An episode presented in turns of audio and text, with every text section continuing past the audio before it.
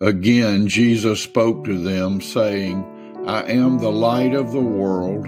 Whoever follows me will not walk in darkness, but will have the light of life. In him was life, and the life was the light of men.